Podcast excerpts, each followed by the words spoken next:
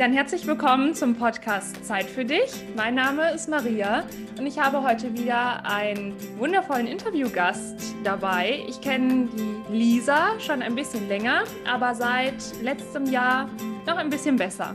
Letztes Jahr hatte ich sie als Mentorin und ja, seit Dezember haben wir ein Special-Verhältnis. Lisa, magst du dich einmal vorstellen? Wer bist du? Was machst du?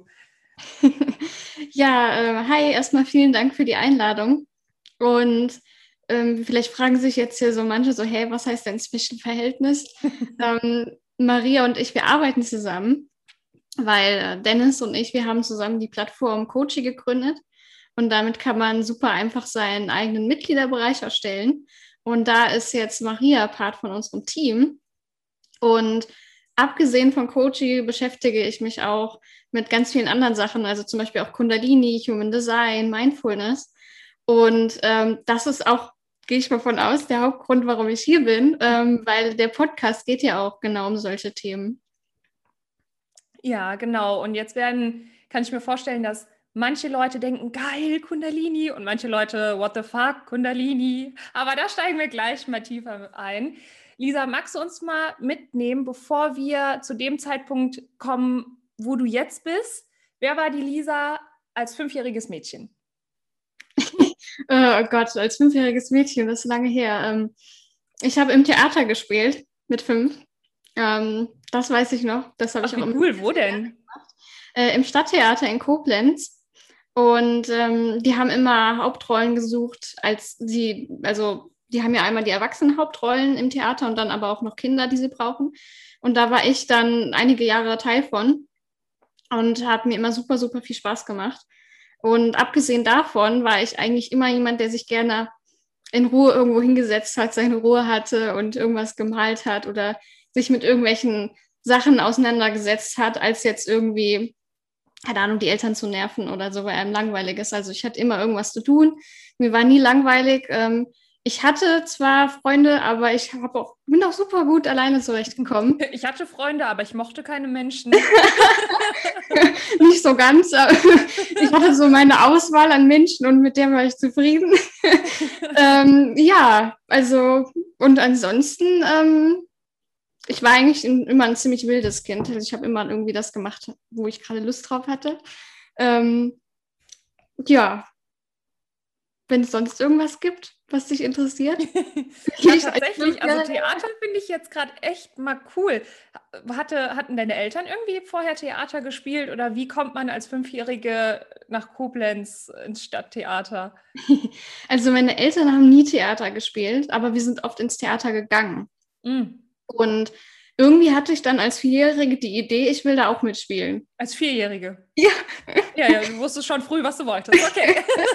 genau, und dann, ähm, ja, dann hat sich das so ergeben, weil ähm, ich dann meinen Eltern gefragt habe und da mitmachen wollte und ähm, dann musste ich beim allerersten Mal noch zum Vorspiel. Das heißt, man kriegt dann irgendeine Aufgabe, man ist dann da auch mit anderen Kindern und dann suchen die sich davon ein Kind oder mehrere Kinder aus und so hat das dann bei mir gestartet und irgendwann musste ich dann nicht mehr ins Vorspiel. Dann war das für die einfach so klar, okay, hey, willst du das nächste Mal dabei sein? Dann bist du jetzt dabei so. Kannst du dich noch daran erinnern, was du machen musstest? Also wir mussten verschiedene ähm, Bewegungsabläufe machen und wir mussten auch Sachen auswendig lernen. Also zum Beispiel kleine Textteile, die mussten wir auswendig lernen und dann auch sprechen ähm, oder auch gewisse Szenen nachstellen können. Also jetzt als Vierjähriges nicht super komplexes, ähm, aber ähm, schon so, dass die sehen konnten, okay, die kann sich was merken und wenn wir das sagen, die soll von links nach rechts laufen oder mit dem und dem Erwachsenen irgendwie was machen, dass man das auch sich merken kann. Ja, ja, krass, cool. Nee, das wusste ich nicht. Cool. Ja, das ist sau spannend, sau spannend. Okay, ähm, dann ging so langsam die Schulzeit los. Grundschule fängt an. Ähm, wie war das für dich? War Schule für dich easy? Ist es dir leicht gefallen? Wie ist Schule in deinem Kopf geblieben? ähm, ja, also als Grundschule, äh, in der Grundschule, das war noch alles in Ordnung. Ähm, ich bin da auch relativ gerne hingegangen, also am Anfang immer noch lieber als irgendwann später. Ich habe immer super gerne neue Sachen gelernt als Kind. Ähm, und irgendwann hat das angefangen, weil ich immer schon ein kleiner Rebell war, dass ich ähm, Leute gerne verteidigt habe, also auch vor Lehrern. Geil.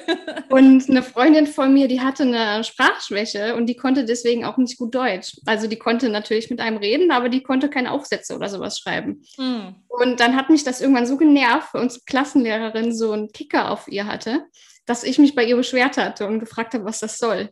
Und seitdem hat das eigentlich angefangen, dass ich nicht mehr so gerne zur Schule gegangen bin, weil ich immer so ein extremer, ähm, also extrem gerne Menschen verteidigt habe, wenn ich fand, dass es ungerecht war. Mm, kommt mir irgendwie bekannt vor. genau, aber also der Grundschule, die ging auch gut, da hatte ich auch noch super Noten und dann äh, irgendwann, als ich dann rausgefunden habe für mich, so, okay, ähm, was mache ich hier eigentlich in der Schule? Ähm, Studienzweig damals gab es nicht, der mich wirklich interessiert hat. Was soll ich hier eigentlich? Mhm. Und äh, ab da habe ich mich dann weniger damit beschäftigt, was mit der Schule passiert. Was würdest du sagen, wie alt warst du da ungefähr? Das hat so in der achten Klasse so langsam angefangen. Da habe ich auch die Schule gewechselt gehabt. Ähm, ich war ja vorher auf dem Musikgymnasium. Ich habe also ein Hauptfach und zusätzliches gehabt, als also Musik. Und wir waren relativ ähm, ja, genau, in Montabaur, ja. Ah, da arbeitet jetzt mein Schwager als Lehrer. cool. Ja, und äh, wir waren eine relativ kleine Gruppe und die waren auch, also ich, man, man kam mit jedem gut klar, irgendwie war so jeder mit jedem befreundet. Und ähm, dann habe ich die Schule gewechselt. Ich kannte keinen. Ich fand die doch schon immer total langweilig, ähm, weil es da einfach nichts zu machen gab. ähm, ja, true that. Und dann ähm, hat das für mich so angefangen. Einmal habe ich mich nicht in der Klasse wohl gefühlt.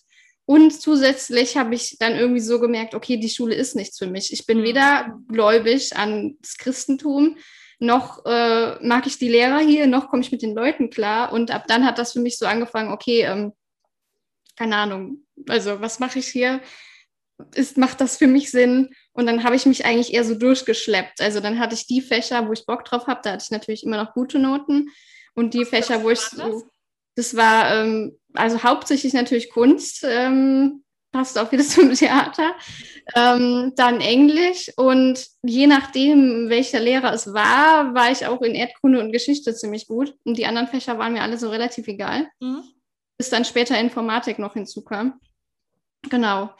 Und dann ähm, habe ich mich entschlossen, so ja, okay, ähm, guckst du mal, was du machst, äh, ziehst das halt jetzt noch so durch, so lange wie es sein muss. Und dann, äh, dann äh, war das für mich eigentlich ziemlich klar, dass ich runtergehen will von der Schule, weil das für mich keinen Sinn mehr ergeben hat. Mm, ja. Dann bist du, glaube ich, nach der 12 gegangen, oder? Genau, ich bin dann nach der 12. gegangen. Und das war auch nicht so leicht. Ähm, für mich war klar, hey, ich ich habe keine Lust mehr hier drauf. Mhm. Ich habe keinen Bock auf das Umfeld. Ich habe auch keine Lust da zu bleiben, weil ich für mich keinen Sinn dahinter gesehen habe, weil ich für mich entschlossen habe, hey, eine Ausbildung, weiß ich nicht, ob ich überhaupt eine machen will. Mhm. Wenn, dann muss das was sein, wo ich richtig Bock drauf habe. Und ähm, habe dann auch in der Zeit auch schon angefangen, mich mit ganz vielen anderen Sachen zu beschäftigen, auch schon zu sehen, hey, es gibt Online-Unternehmer, ähm, man kann auch online arbeiten. Und dann war für mich eigentlich so klar, so, hey, das ist viel cooler als Aber das war, in welchem Jahr war das? 2010 so rum? Äh, ja, so 2010, 2010, ja. ja doch. Weil da ja. war das mit dem On Online-Unternehmen noch nicht so fancy wie jetzt, ne? Das waren genau. ja tatsächlich noch andere Zeiten, ja. Ja, ja, und dann bin ich da mit einigen äh, Kämpfen zwischen meinen Eltern. Ähm, wenn ich Nimm uns mit in die Kämpfe. Was haben deine Eltern gesagt? Du hast für dich beschlossen, coole Sache, ich höre nach der 12 aus, auf. Und deine Eltern so? ja, die waren auch natürlich nicht von begeistert, ähm, weil sie halt der Meinung waren, nee, mach jetzt doch noch Abi. Ähm, warum willst du denn jetzt nach der 12. aufhören? Und ähm, haben keinen Sinn dahinter gesehen. Und für sie war immer so, hey, ja, die, die Lisa, die studiert mal ähm, einmal, glaube ich, vor allen Dingen bei meiner Mama war das so, sie wollte immer studieren, aber damals mhm. war das so, dass sie dann auf eine andere Schule hätte gehen müssen. Mhm. Mein, damals war ja das Mindset der Eltern noch ein bisschen anders und sie durfte nicht von ihrem Vater aus auf eine Schule gehen, wo Jungs waren. Mhm. Ja, das heißt, das, das ist eine ganz andere Zeit, kann man sich gar nicht mehr vorstellen, ne? Genau, und bei meinem Papa war das, glaube ich, einfach so, das ist immer so gewesen, man studiert, dann macht man das so. Und ähm, zusätzlich hatten die mich, ich weiß nicht aus welchem Grund, aber als Kind irgendwann mal zu einem IQ-Test geschickt und da kam halt raus, dass ich überdurchschnittlich intelligent war und ich glaube, das ist da auch mit eingeflossen, so, hey, du bist so intelligent, warum machst du kein Abi, warum willst du nicht studieren? Und dann. Denk mal drüber nach. Deswegen, also das war nicht so leicht und ähm, da ja, hat es dann natürlich auch öfter gekracht, aber im Endeffekt war das Schöne dadurch, dass ich volljährig war, hätten die eh nichts machen können. Also für mich hat das, war das dann einfach fest entschlossen und ähm, dann, hab, dann ja, bin ich nach der 12. abgegangen. Aber das heißt ja im Umkehrschluss auch, du hast dich durchgesetzt und du hast dein Ding durchgezogen.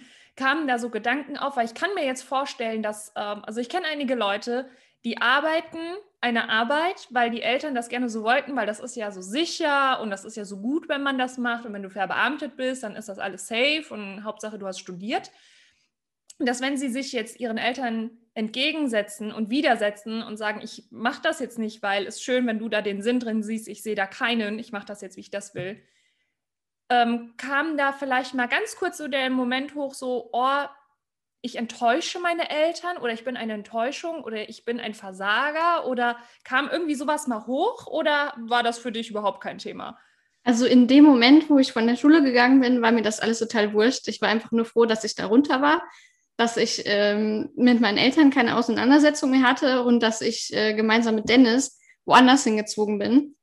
Und dann war auch nicht mehr so das Problem, dass man immer diese Meinungsverschiedenheiten hatte und sich dann auch noch das so viel Energie angezogen hat. Mhm. Ähm, das hat wirklich geholfen, erstmal so Abstand dann dazwischen zu kriegen. Aber dann später kam das auf jeden Fall auch so. Ähm, weil das, das Ding war bei mir, ich hatte zwar so gesagt, hey, okay, ich will irgendwas eigenes machen, aber ich wusste auch nicht richtig was. Ich wusste, okay, Bildbearbeitung, irgendwas Kreatives ist cool, aber ich habe keinen richtigen Job gefunden, wo ich exakt das nur machen konnte. Und dann habe ich ähm, gedacht, okay, dann muss es halt irgendwie Mediengestalter werden, weil das zu dem noch am nächsten kommt, dachte ich zumindest. Und dann wurde ich aber nicht direkt angenommen, äh, für eine Ausbildung als Mediengestalterin, weil sie damals alle meinten, ja, entweder du brauchst Abi oder du musst äh, ein Jahr so eine Vorschule machen ah, im ja. Bereich mhm. Grafik. Und für mich war das so, hey, warum soll ich das machen? Ich habe schon ein Portfolio, ich habe mich damit schon ja beschäftigt. Während meiner Schulzeit habe den Sinn nicht dahinter gesehen, war dann so, pff, ihr könnt mich mal dann halt nicht, dann, dann bewerbe ich mich vielleicht nächstes Jahr nochmal.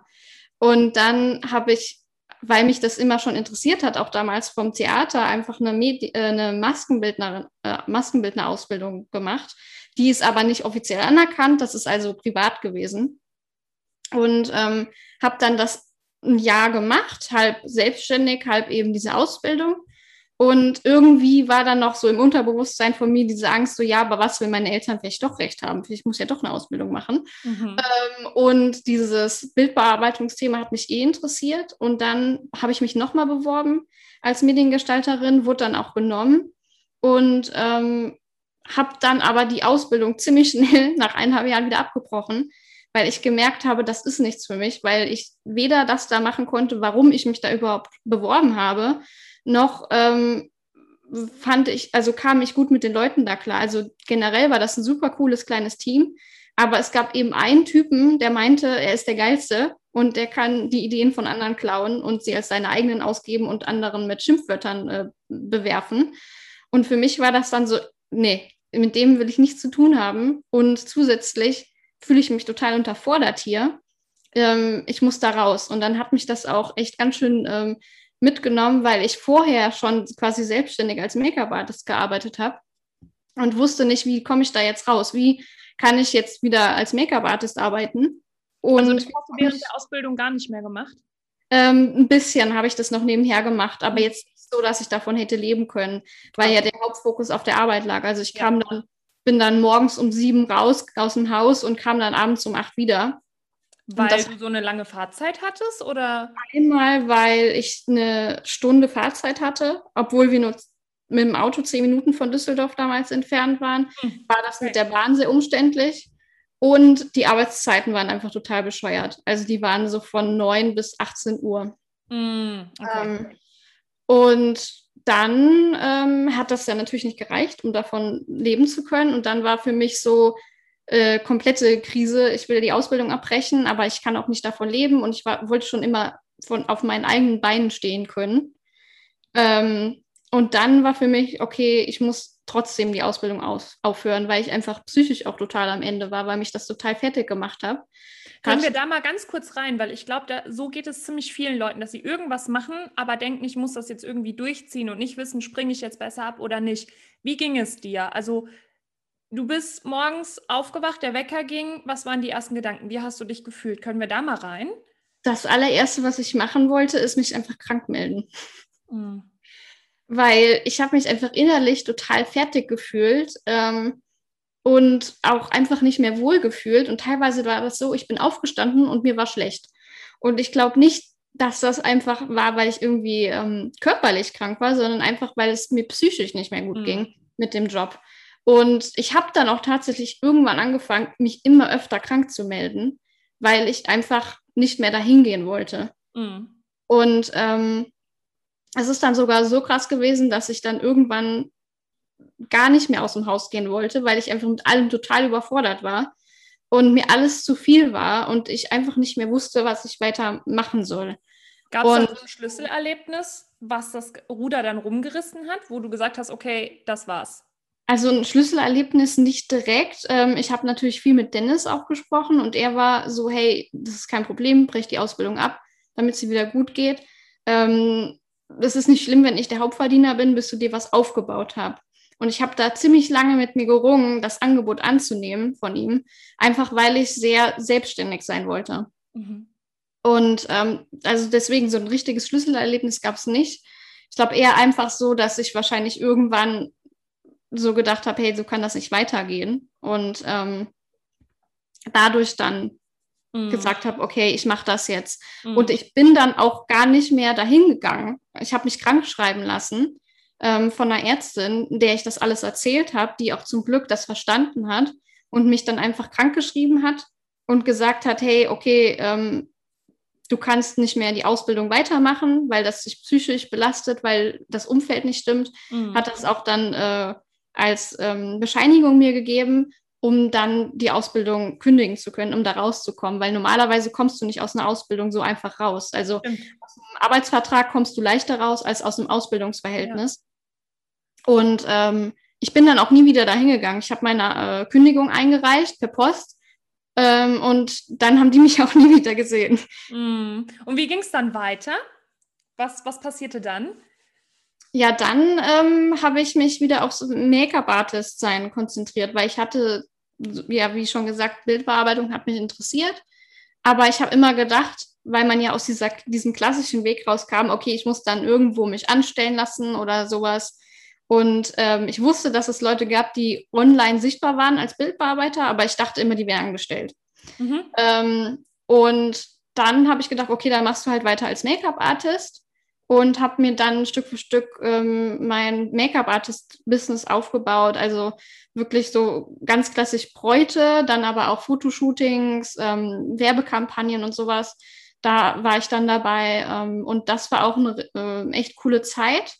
Ähm, irgendwann habe ich dann für mich gemerkt, okay, hey, die meisten davon sind mir irgendwie zu oberflächlich. Also ähm, Menschen meinst in der du? Szene, genau, die Menschen. Und ähm, also bei den Gesprächen mit den Models zum Beispiel selbst, da hat man auch richtig coole Gespräche führen können. Aber sobald es dann irgendwie mehrere Leute waren, hat sich das halt nur noch darum gedreht, okay, was ist gerade Trend und mhm. muss jetzt irgendwie die Strähne weiter links oder rechts liegen und ähm, das, war, das war dann irgendwann für mich so, okay, ähm, mal schauen, wo es hingeht. Und dann sind wir ja eh ausgewandert nach Malta.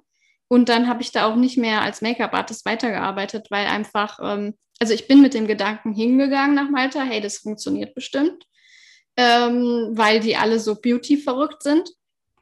Aber habe, weil ich ja noch nicht da gelebt hatte, nicht mehr gemerkt vorher, dass das äh, Mindset und dass diese Kultur so anders ist. Ähm, und dann musste ich ähm, schauen, was ich weitermache. Also ähm, habe dann als Make-up-Artist eben aufgehört, weil das einfach nicht da funktioniert hätte. Aber bevor wir jetzt weiter gucken, wie es dann beruflich weiterging, du hast das jetzt gerade so gesagt, und dann sind wir nach Malta ausgewandert und äh, Moment. Man wandert ja nicht einfach gerade mal aus. das heißt, du hast mit Dennis in Deutschland zusammengelebt und ähm, Ausbildung angefangen, abgebrochen, weil du einfach gemerkt hast, der ganze Körper wehrt sich dagegen, hast dich wieder selbstständig gemacht. Mit wie vielen Jahren? Also wie alt warst du da? Ähm, mal gerade überlegen. Ich bin von, da war ich 18, 19, wahrscheinlich 20. Wahnsinn, ey, mit 20 erstmal schön selbstständig machen. Da braucht man auch Eier in der Hose für, echt? Oder ähm, so, und wie kam jetzt der Gedanke, oh cool, wir gehen jetzt mal nach Malta. Und warum Malta? ähm, ich wollte schon immer auswandern, nachdem ich in Australien war. Und also ich war da für eineinhalb Monate bei Freunden und ähm, fand das einfach so cool, und fand das so toll, da zu leben und die Menschen so toll, weil die einfach so offen waren und sehr hum humorvoll und super weltoffen einfach, immer gut gelaunt und das fand ich super cool und auch was lässiger als die meisten in Deutschland und das hat mir einfach mega gut gefallen. Und dann war das tatsächlich so, als wir im Flieger saßen, also ich war damals mit einem Freund von mir da dass wir beide dann, als wir in Frankfurt gelandet sind wieder, dass wir beide angefangen haben zu weinen und wir am liebsten einfach im Flieger sitzen geblieben wären. Krass. Und ähm, weil ihr da, nicht zurück wolltet, so. Genau. Ja. Wow. Und da war für mich so, ey, ich gehe auf jeden Fall nach Australien, weil äh, ich einfach keinen so für mich so gedacht habe, hey, das fühlt sich wie zu Hause an und Deutschland fühlt sich eigentlich gar nicht wie zu Hause an. Und das heißt, ich hatte mir immer als Ziel gesteckt, ich gehe irgendwann dahin. Und dann habe ich aber Dennis kennengelernt und dem war das zu weit, nach Australien zu gehen. Ähm, weil er ist ein sehr familiennaher Mensch, also jetzt nicht so, dass er immer an Ostern und Weihnachten da sein muss, aber er will die schon nicht zu weit weg haben. Und ähm, dann haben wir, das war damals, da war ich in der Oberstufe im Gymi und ich hatte ja Englisch-Leistungskurs und da war für mich so, hey, ich würde voll gerne nochmal irgendwo hin, wo ich Englisch sprechen kann. Und dadurch, dass man natürlich als Schüler nicht so viel Geld hat und Dennis war damals in der Ausbildung, haben wir uns irgendwie einen Ort gesucht innerhalb von Europa, wo man hin konnte, Englisch sprechen konnte, wo es aber trotzdem warm war, weil wir wollten irgendwo hin in den Urlaub, wo ich eben Englisch sprechen kann, was aber auch sonnig ist. Und dann fiel die Wahl auf Malta man hat ja auch nicht so viel Auswahl, wenn man Englisch sprechen will in Europa. Ja. Vor allen Dingen nicht, wo es sonnig sein soll. ja. Und dann ähm, sind wir nach Malta in Urlaub gefahren und dann hat uns das so gut gefallen. Also sind wir dann danach das Jahr nochmal dahin. Und dann war ich aber auch schon gar nicht mehr in der Schule. Und dann haben wir so gesagt, hey, es wäre eigentlich voll geil, hierhin auszuwandern. Und dann sind wir noch ein drittes Mal dahin, schon mit dem Gedanken, okay, wir wollen auswandern wie funktioniert das denn? Was müssen wir denn dafür machen? Wie schnell findet man eine Wohnung? Und sowas haben wir uns dann was mehr erkundigt, also weniger mit, diesem, mit dieser Urlaubsbrille quasi dahin, sondern schon so versucht rauszufinden, wie könnte denn das Leben hier so sein? Und da war für uns auf jeden Fall klar, okay, einer von uns muss auf jeden Fall noch einen Job haben, ähm, von dem man leben kann, damit wir unabhängig sind von dem Leben in Malta, also dass wir nicht da in die Arbeitswelt müssen weil einfach die Bezahlung so schlecht in Malta ist, dass man dann kein schönes Leben da unbedingt hätte. Mhm. Und ähm, genau, und dann sind wir ein Jahr später nach Malta ausgewandert und waren dann auch fünf Jahre da. Oder fast sechs. Ja, und da ist ja auch einiges passiert, weil jetzt gehen wir wieder in die Zeitschleife, wo du gesagt hast, okay, ich kann hier jetzt nicht Make-up-Artist mehr sein, weil das, was ich gerne mache, passt nicht mit dem, was die Frauen hier gerne hätten. Was passierte dann?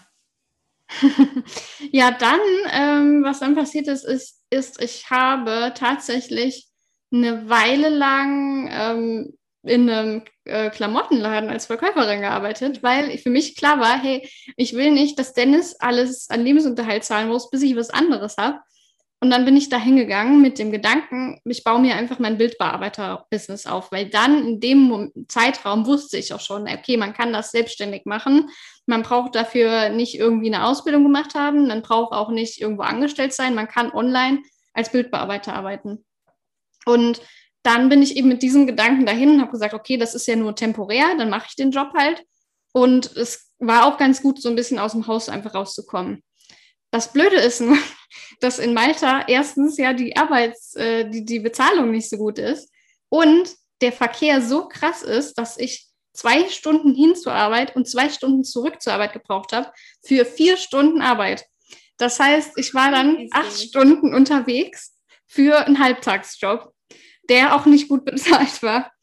Und dann, ähm, ja, und dann ähm, war ich so, genau, hat, genau, hat sich total gelohnt. Und dann war für mich klar, okay, das funktioniert so nicht.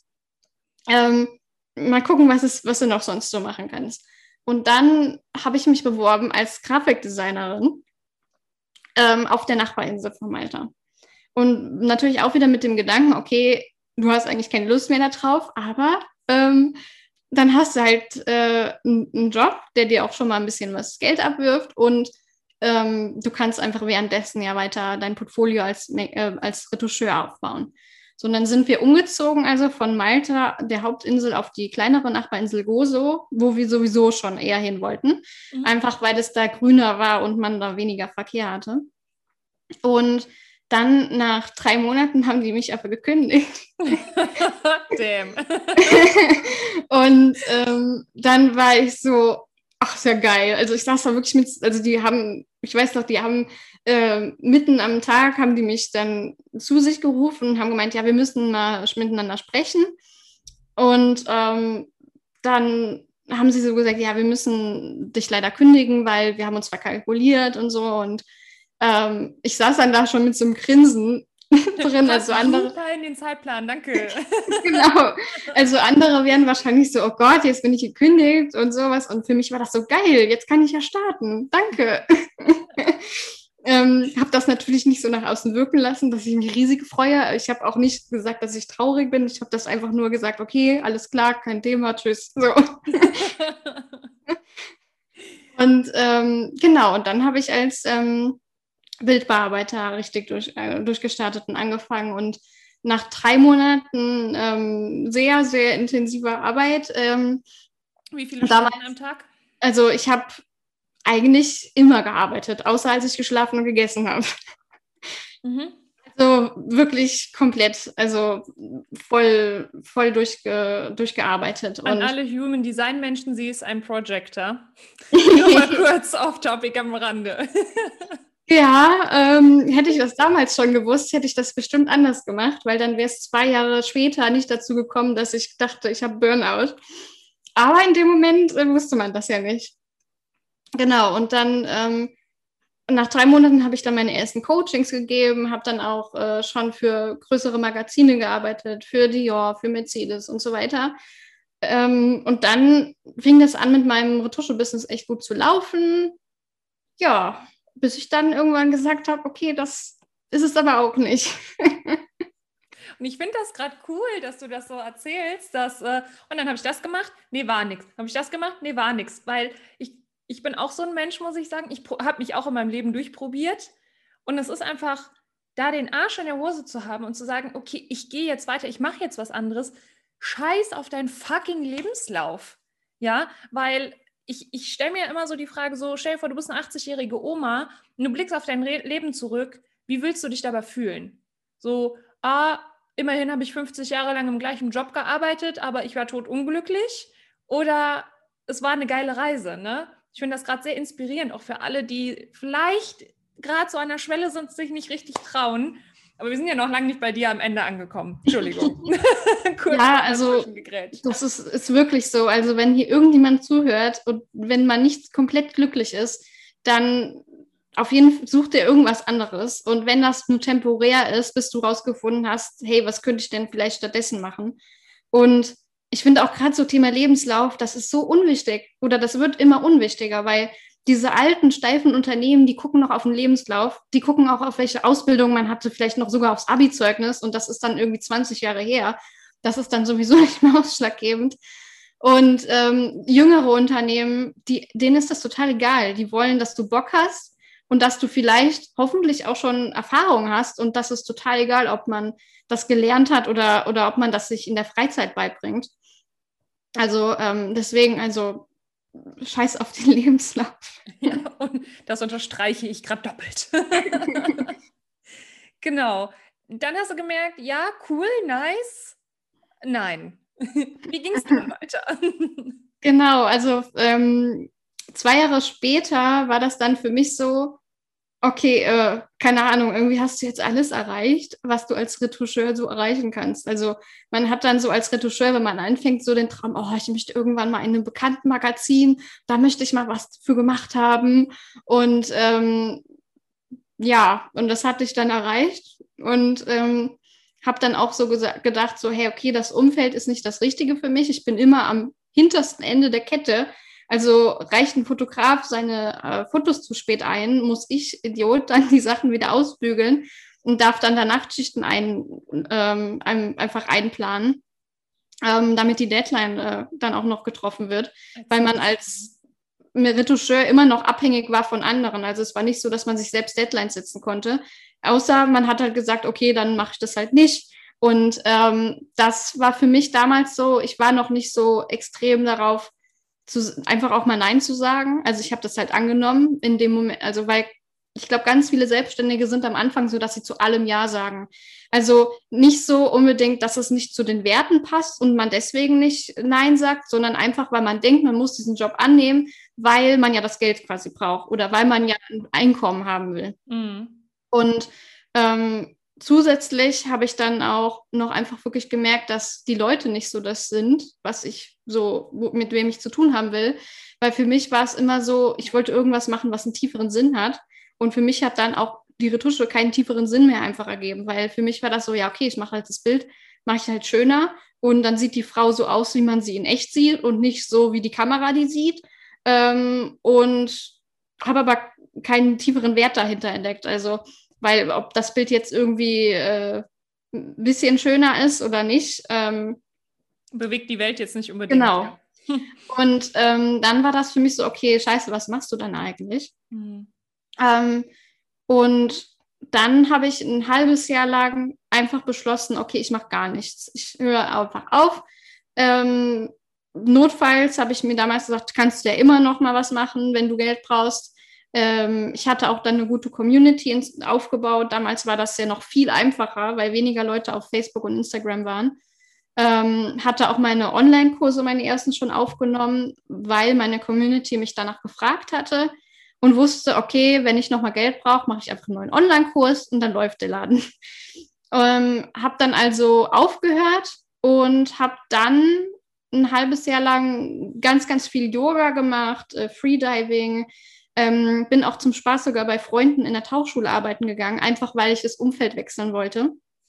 Und auch trotzdem. Ja, ganz kurz, dir einen finanziellen Puffer schon aufgebaut oder hatte dich der Dennis da unterstützt? Wie war das? Bei uns war es damals so, Dennis hatte ja ähm, in Deutschland, also für eine Firma in Deutschland gearbeitet, aber von Malta aus, hatte also sein äh, fixes Einkommen und ich hatte einen Teil angespart, ähm, für drei Monate etwa angespart und ja, und mehr nicht. Okay. Mhm. Okay. genau. Und ähm, habe dann gedacht, okay, hey, cool, Tauschschule, coole Leute, ein bisschen was anderes, dass ich nicht die ganze Zeit nur zu Hause hocke, sondern auch mal aus dem Haus gehe. Und ähm, habe dann so gedacht, hey, so cool, so Yoga macht eigentlich voll Spaß und äh, das ergibt einem, gibt einem auch einen tieferen Sinn. Äh, und habe dann angefangen, eine Mindfulness-Ausbildung zu machen und währenddessen haben wir auch Coaching angefangen aufzubauen. Aus der Idee daraus, dass ich ja Online-Kurse schon aufgenommen hatte, aber keine Plattform dafür hatte, wo ich das anbieten kann. Und genau, und dann ähm, hat Dennis auch seinen Job gekündigt innerhalb von dieser Zeit, weil für uns einfach klar war, hey, das ist total geil. Wir müssen es anderen anbieten, damit die auch viel, viel leichter ihr Wissen verteilen können. Und das heißt, ich hatte für drei Monate angespart und für mich war einfach so klar, ey, dann kündige, wenn du deinen Job auch kündigen willst, wenn du da raus willst. Ähm, notfalls launche ich nochmal irgendeinen Online-Kurs und dann haben wir wieder Geld drin. Und ähm, genau, und dann hat Dennis angefangen, Coaching zu entwickeln. Ich habe meine Mindfulness-Ausbildung gemacht und dann ist auf einmal Coaching entstanden. Ja, und an der Stelle ganz kurze Werbung für Coachy. Schalten Sie nicht weg. ähm, magst du ganz kurz in drei Sätzen erklären, für was ist Coachy genau und für wen? Coachy ist eine Plattform, also ein Tool, wo du super leicht deinen Online-Kurs mit erstellen kannst. Das heißt, alle, die ihr Wissen vermitteln möchten, egal ob jetzt Anfänger oder Profi, dann kannst du super gerne einfach unsere Seite auschecken von Coachy und super schnell und auch professionell deine, ja, deinen Mitgliederbereich, also so eine Art Online-Schule starten. Genau, wer mein Freebie hat oder auch bei mir im Kurs ist, das ist die Plattform. Das ist Coachy. genau. Ja, okay, dann habt ihr beide, upsala, ich habe hier meine 5 Millionen Gläser stehen, ich muss immer so viel trinken. dann habt ihr euch beide Coachy gewidmet oder vielmehr erstmal Dennis, weil erstmal ging es ja um, ums Entwickeln. Du hast dir die Auszeit genommen und die Mindfulness-Ausbildung gemacht. Okay. Ähm, wie ging es denn dann weiter? Ist ja immer noch nicht, wir sind immer noch nicht am Ende. ja, dann haben wir ähm, Coachy im August gelauncht. Das war August 2017. Ähm, aber nicht offiziell, sondern eher nur so als Beta-Testphase quasi, weil wir wollten erstmal schauen, okay, wie wird das denn angenommen? Bevor wir da jetzt ewig lang rumperfektionieren, fragen wir einfach andere, was sie davon halten und was sie noch brauchen, bevor wir richtig an den Markt gehen.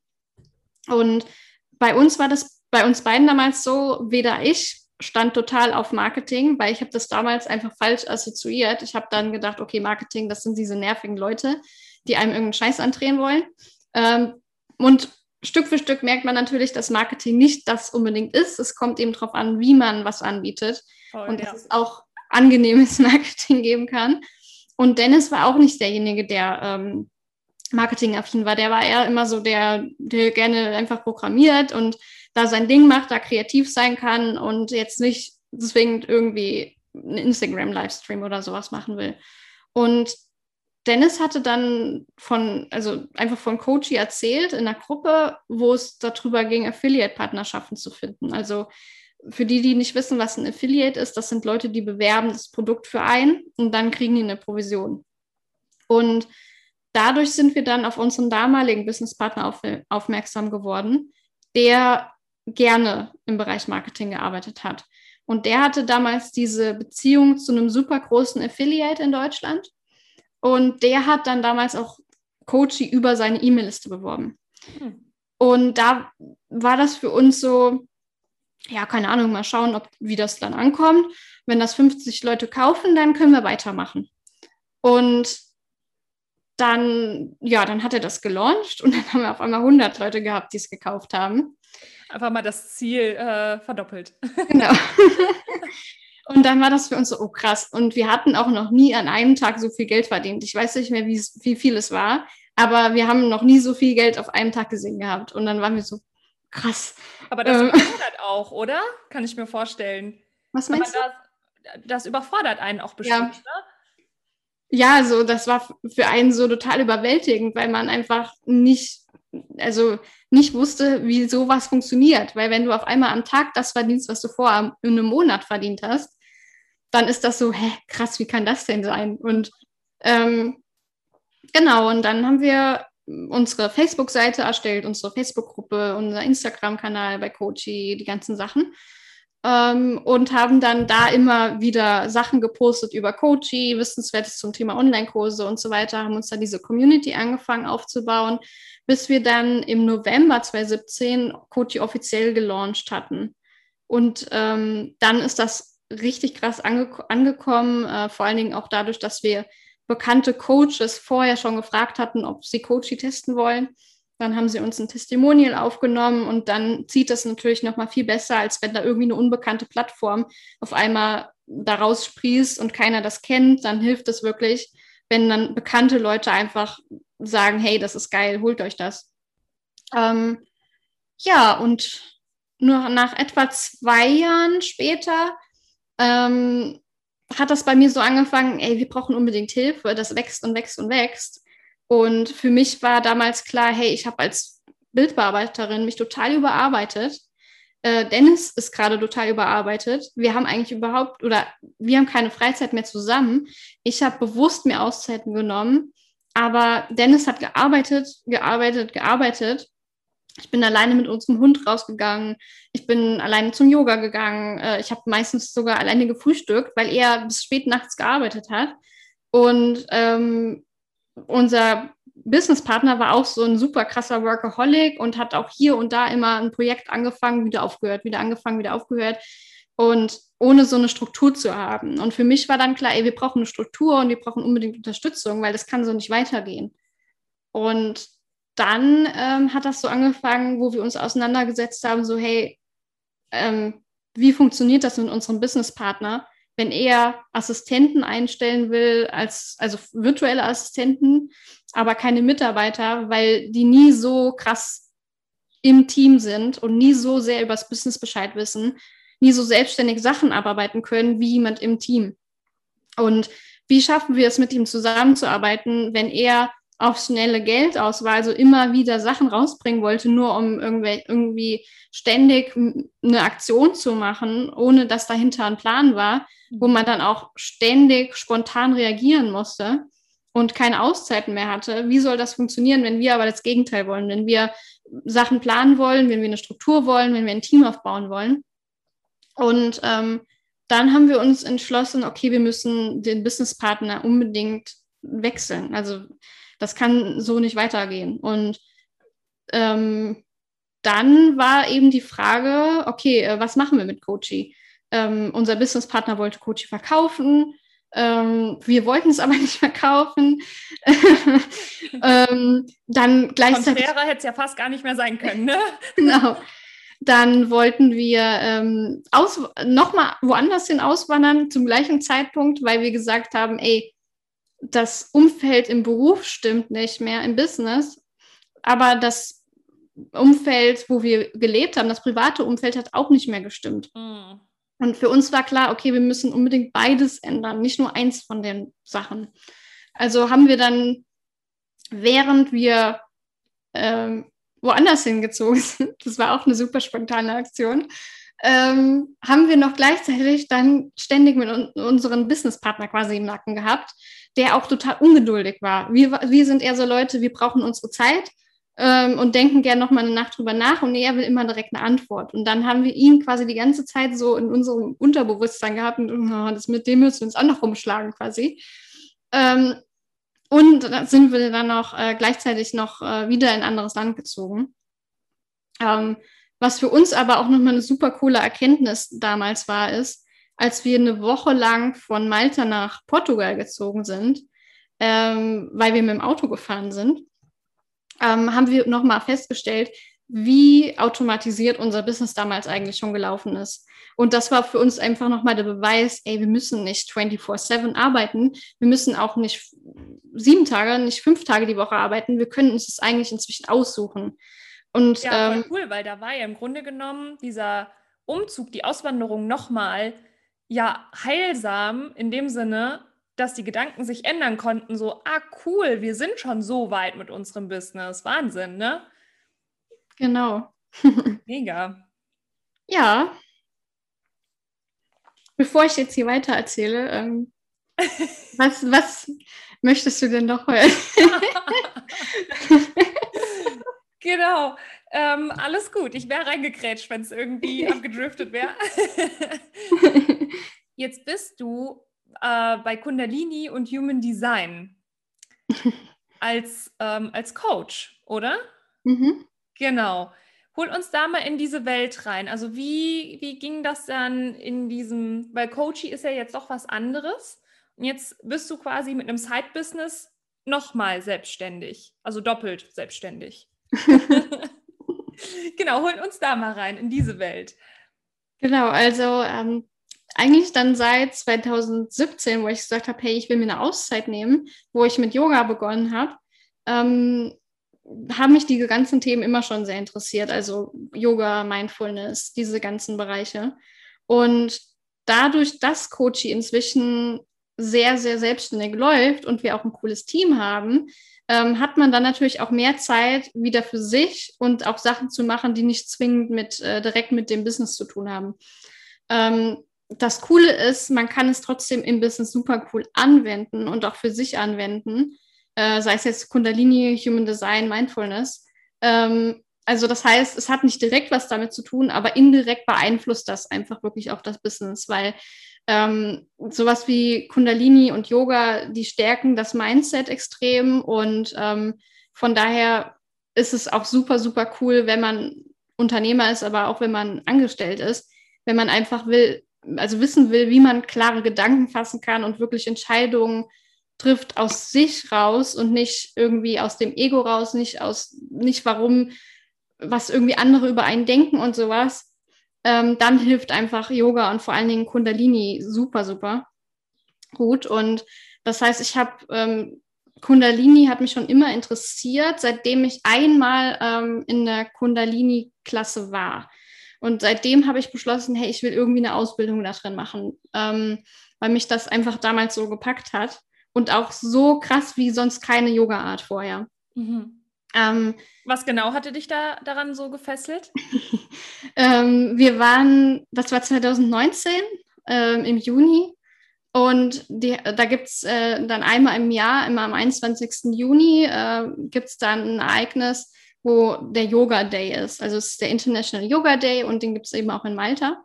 Und da habe ich dann das erste Mal Kundalini äh, mitgemacht als Session. Und was da richtig krass war, ist, ich wusste, also wir wussten zu dem Zeitpunkt nicht, wo wir eigentlich hinwollen, wenn wir nicht in Malta leben. Wir wussten nur, wir wollen weg. Und ähm, das war dann total krass, weil die Lehrerin sagte, hey, jetzt setzt euch eine Intention, was, warum ihr diese Klasse macht, was das für euch bewirken soll. Und irgendwann kamen wir dann zu dem Moment, wo sie sagte, okay, jetzt schließt mal eure Augen und ähm, so, dann war halt dieser Moment da und dann habe ich auf einmal vor meinen Augen eine Felsformation gesehen am Meer und dachte so, ey krass, das ist genau das, wo wir hinwollen. Das ist die Antwort, die ich gesucht habe. Das ist also genau das Ergebnis, was ich mir gewünscht habe von der Klasse sogar. Ähm, ich wusste nur nicht, wo es war. ähm, da will ich hin, da muss ich hin. Ja, und ähm, das Krasse war dann, dass wir eben nach Portugal gegangen sind. Und letztes Jahr im Januar bin ich auf einmal an diesem Ort gewesen, den ich in der Klasse von 2019 gesehen habe. Und das war für mich einfach so, ey, krass, ähm, ich muss unbedingt eine Ausbildung daran machen. Und habe dann äh, jetzt im März eine Ausbildung ähm, im Kundalini-Bereich angefangen und beschäftige mich aber eben auch mit äh, Human Design, wie du ja sagtest, auch seit letztem Jahr. Ähm, und ich finde, das sind einfach super coole Komponenten, weil, ähm, also wahrscheinlich wissen ein paar Leute ja eh schon, was Human Design ist, ähm, die hier zuhören. Für mich ist es einfach, wenn ich das super simpel runterbreche, so eine Art Landkarte von deiner Persön Persönlichkeit. Also was sind deine Stärken, was sind so deine Schwächen, wo Aber bist du anfällig? Persönlichkeitstest an alle, die jetzt zuhören. Das ist kein äh, ich, ich fülle mal zwei, drei Sachen aus und habe dann einen Persönlichkeitstest, der irgendwie auf alle zutrifft. Ähm, es ist extrem individuell und ich glaube, es, boah, wie viele tausend verschiedene Möglichkeiten gibt es da? Ich weiß es gerade nicht. Ähm, also es, es gibt diese, diesen einen Menschen gibt es halt nur einmal auf dieser Welt. Genau, und das ist eben das Faszinierende an Human Design. Also es ist wirklich gebunden an dich als Person und wie du geboren wurdest und nicht, ähm, ach, ich fülle mal einen Test aus und an dem einen Tag ist man gut gelaunt, an dem anderen Tag läuft es mal vielleicht schief und dann kommt ein anderes Testergebnis raus. Und zusätzlich ist man immer irgendwie konditioniert durch die äußeren Einflüsse, durch das, was man gehört hat, das, was man erlebt hat, dann noch die ganzen Gedanken, die man so als Mensch im Kopf hat, so, oh Gott, was denken die anderen von mir, wenn ich das mache? Ähm, ich sollte lieber das machen und so weiter. Und Kundalini, äh Quatsch, äh, Human Design schafft es halt wirklich, dir zu zeigen, wer du bist, ohne Konditionierung und zeigt dir, okay, wo bin ich anfällig für Konditionierung? Ähm, wenn ich eigentlich doch ein Mensch bin, der zum Beispiel super kreativ ist, warum habe ich das Gefühl, bin ich das vielleicht gerade nicht? Ähm, und das Krasse ist an Kundalini, es setzt quasi genau dann da an oder es kann genau da ansetzen, wo man sagt, hey, okay, da bin ich sehr anfällig für Konditionierung, da ähm, lebe ich noch nicht wirklich mein volles Potenzial, da fühle ich mich noch unsicher oder da fühle ich mich nicht wohl, ähm, da setzt eben Kundalini dann ein und kann das Ganze lösen. Ja. Und deswegen die Kombi einfach so cool. Voll schön, voll schön. Und hast du jetzt das Gefühl von, ja, das macht jetzt alles Sinn für dich im Moment, in dem, was du machst? Ja, doch, auf jeden Fall. ich habe hier gerade eine Fliege um mich herum. Voll schön. ähm, eine letzte Frage zum Schluss. Was ist dein nächstgrößerer Wunsch, den du hast? Mein nächstgrößerer Wunsch. Hm. Jetzt auf mich oder bezogen oder auf Voll alle? Egal, das erste, was kommt. ähm, also auf mich bezogen, ähm, dass wir unser Haus anfangen zu bauen. Ähm, und auf alle bezogen würde ich mir echt wünschen, ähm, dass einfach noch viel mehr Leute ihr Leben so leben, wie sie es leben möchten und ähm, viel, viel offener einfach rangehen an, sei es jetzt an, was sie möchten, was andere denken, ähm, weil ich glaube, das würde einfach unheimlich helfen, dass alle viel, viel besser miteinander harmonieren würden und man einfach, also generell einfach alle Leute glücklicher im Leben wären. Ja, Punkt. Voll schön. Lisa, dann ich danke dir hiermit und danke für dieses schöne Gespräch, für den Einblick. Ich denke, es werden sich sehr, sehr viele inspiriert fühlen, vielleicht doch jetzt zu sagen, ich gehe jetzt doch für meinen Weg los, weil es gibt den einen oder anderen, der hat das auch gemacht und es funktioniert. Es gibt immer eine Lösung. Es funktioniert alles. Und wie man so schön sagt, man wird vom Universum getragen. Abgedroschener Spruch ist es aber so. Und ja, danke, dass du hier dabei warst. Und ja, wir sehen uns eh oder wir schreiben uns eh. Und dann die anderen. Bis dahin, danke fürs Zuhören.